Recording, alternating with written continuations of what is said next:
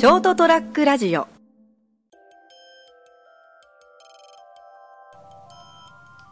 あのあれですね。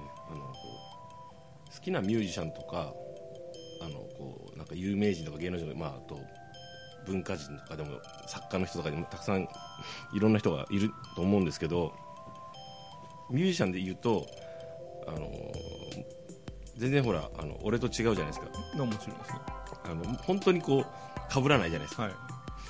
であの、まあ、それはいいんだけどどうでも。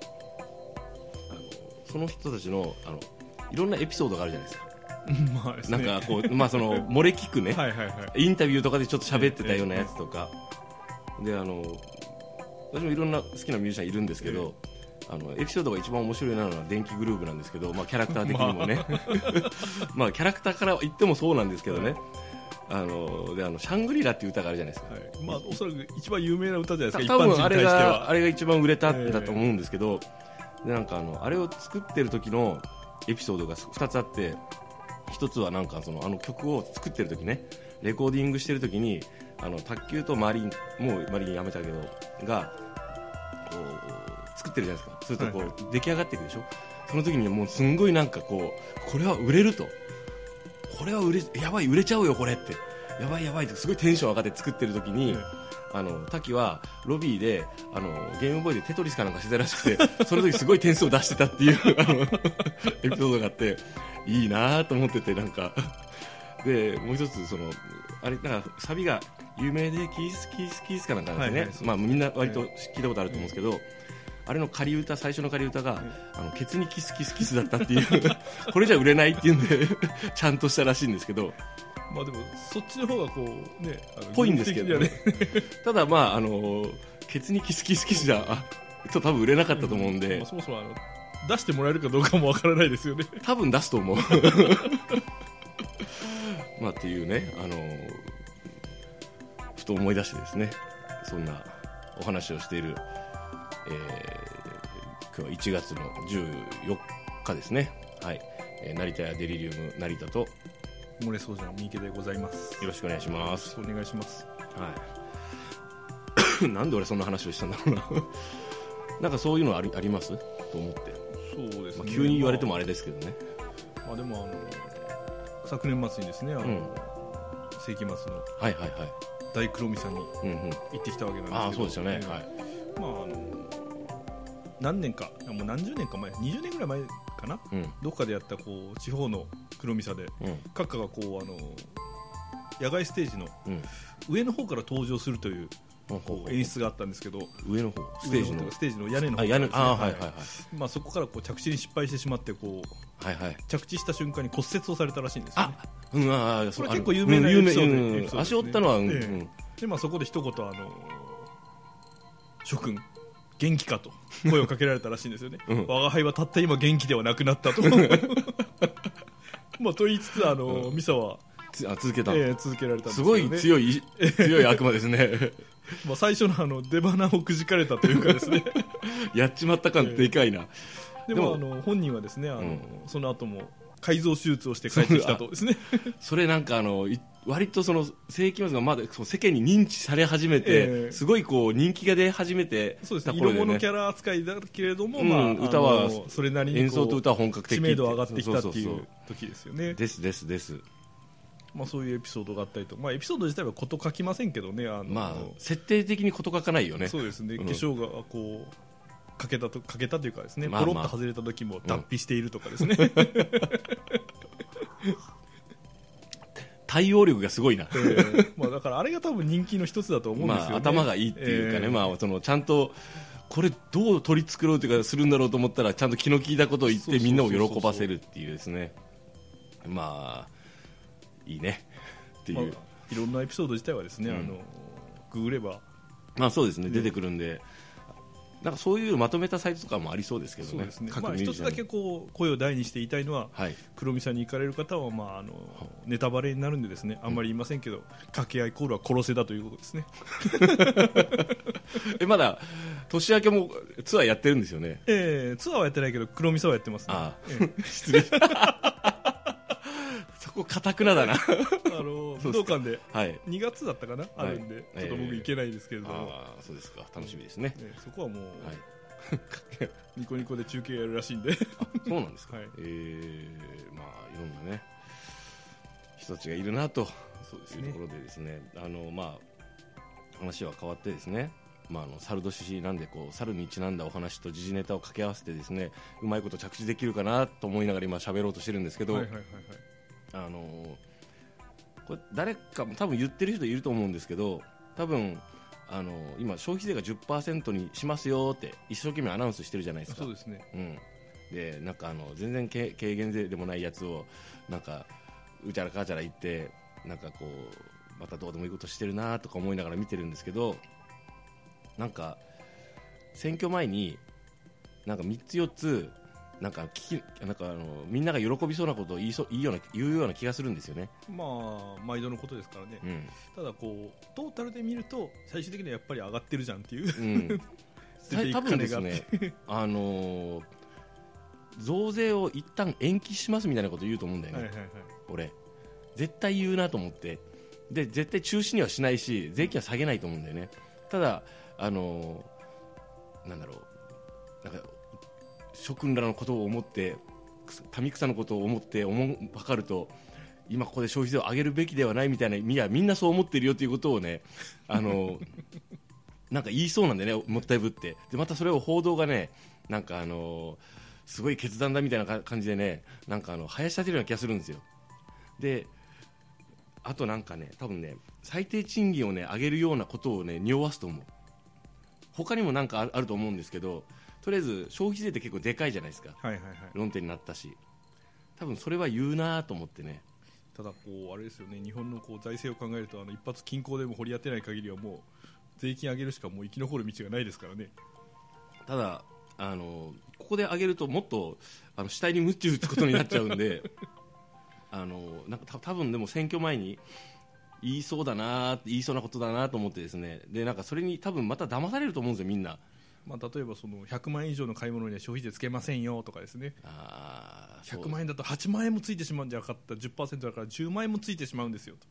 ただ100円のを買った時は10円だから我慢してねみたいな感じのこう、なんか極端なこうなんかね費用を出して。うん、そう。であのー割と古い本なんですけどあの呉智久さんっていう人がいて漫画評論家の方なんですけど割とその当時となちちょっと調べたんだよね。あそうそう。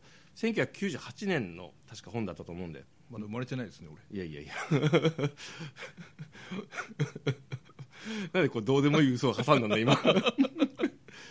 あのバカにつける薬っていうのがあって、はいはいはい。本があったんです。結構売れたんですよ。えで本業は漫画評論家とか、まあ、社会評論とかもされる方なんですけどあのその人のが、えっと、中国のこうなんか宋の時代の故事っていうか生語を紹介してたんよ知ってるかもしれませんけど有名な言葉がある長三母子っていう言葉があるんですよね。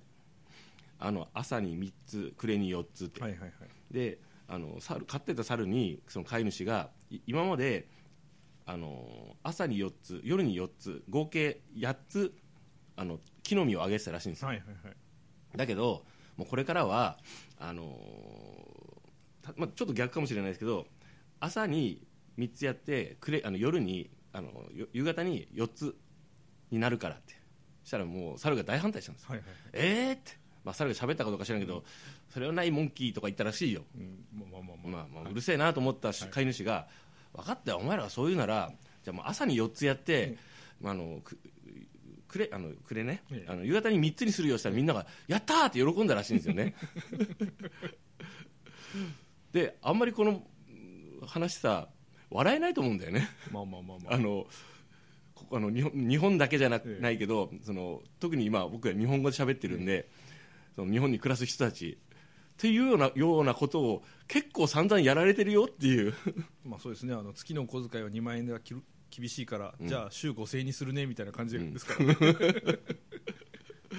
なんかさそれぐらいの勢いのことをやられてるのになんかなんか喜んだりさやっぱ素晴らしいみたいなことをなんか言ったりするじゃないですか。もしくは非難しないとか、あのこう抗議しないじゃないですか。本当何やってんだろうと思って。もちろんなんかそのなんですかね。別にあからさまに抗議しろと全員に強制はできないけどもあれおかしいなと。思うぐらいはあの感づかないもんかねと思ってですね。これだけなんかおやおやってことやってんだから。まあ、一つはあの日本の場合こうワーカーホリックと言われるぐらいですね、うん。仕事が忙しくてですね、うん。その為政者に抗議してる暇はねえよとかですね。そう。で 仕事仕事忙しいって言うけど、ええ俺思うけどそんな忙しくないと思うぜ。賃金が低いだけだよ。まあそうですねその働かないとそのうん。生きていけないぜ的なところがあるからですね、であのーなんかねその辺でこうただそんなにいやそれ言うならねもうあの必死で働かないと結構そこそこ明日にも死んじゃう俺とかどうすんだよ。それはそれとして考えてるよ。別にほらそのなんかなんかなんかさその意識高いようなことを言いたいわけじゃないんですよ。普通に考えてあのあの生きててその入ってくる情報を判断すればどう考えても結構あの調査防止なことをやられてるじゃないですか。なぜそこに気づかないんだろうと思って。入ってきたこう情報をフィルターにかけてるとそのフィルターが大体あの仕事でできてることが多いからですね。あ いつの間にか明日の、えー、と明日の予定はみたいな感じに変わってることが多いんじゃないですか？あそうなんですかね。多分に俺なんかあの面倒くさいみんなだけじゃだけなんじゃないのかなと思って、まあそれはあると思いますよ。その、うん。普通の社会生活をしている中でさらにその為政者に対して抗議してる。為政者に対して抗議するとかじゃなくて、自分で考えるのが面倒くさいだけなんだろうなと思ってまるっとあのしかもさあのなんですかね明日のためにはならないことじゃん、うん。明日目に見えて。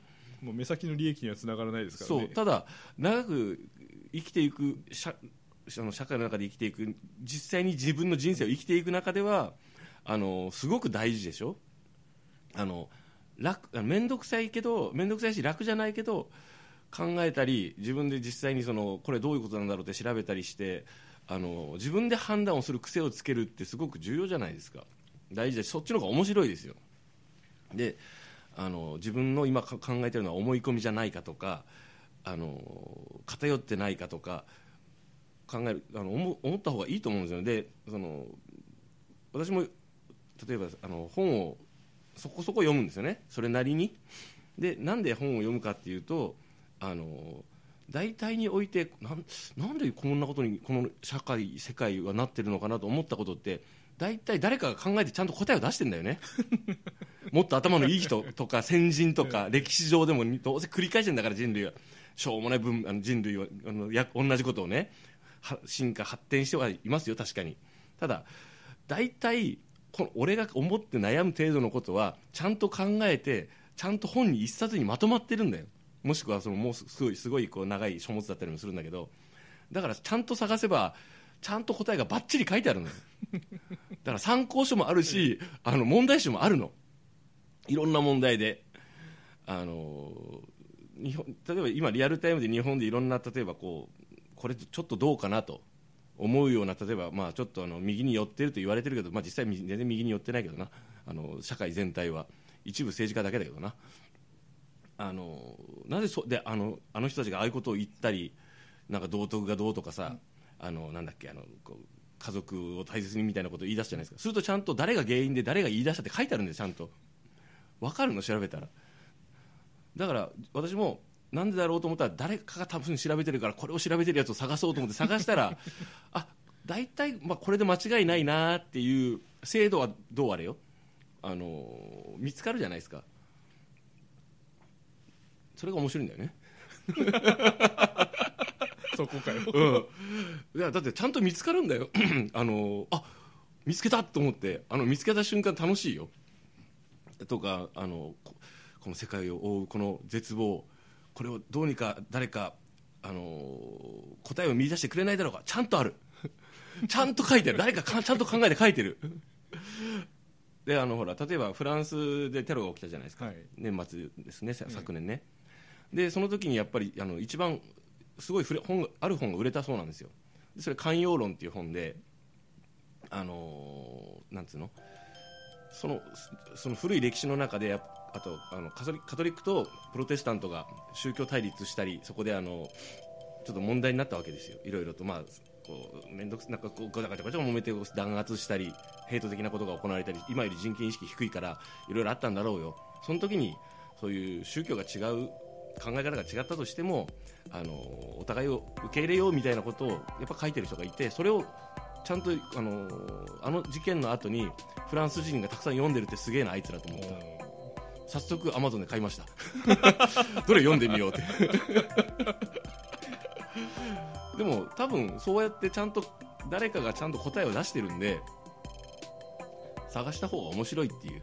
あのね普通に多分ね陰謀論とかいろいろ言ってる人がいるじゃないですか、普通に探せばちゃんと答えをあのちゃんと答えが書いてある本がおあの売ってあります。普通に。なので、あの本を読書習慣をつけた方が楽しいよっていう話ですね、うん。はい、ネットでさネットにで大体そういう答えはネットにヒントは書いてある。だけどあのそのものズバリのテキストはやっぱりあの載ってないんだよね結構、まあ、探せばあるのかもしれない誰かが聞いてて「いや成田あるよ」って。ちゃんとあるよ探せって。言うかもしれないけどいいんだ俺本で探本見つけたんだから。っていうね。まあ、東郷さんもおっしゃっておられますからね。その正義はお前たちだけの正義じゃないのか。とですね。というデュークさんに締めてもらったところでですね。本日もですね長三母子ねというここの故事整合といいますかこの故事をちょっとどうが自分たちの行いとかに振る舞いに当てはめてですねあの考えてほしい人がたくさん世の中いるなと思いました、はい、最後までお付き合いいただきましてありがとうございました。成田屋デリリウム成田と平成生まれの皆さん昔はですね物を買っても税金がかからなかったんですよ。消費税なんてなかったんですよ。8%から10%とかいう論議が自体がちょっとこう微妙ですけどね。うん、っていう2人でお届けしました、はい、おやすみなさい。おやすみなさい。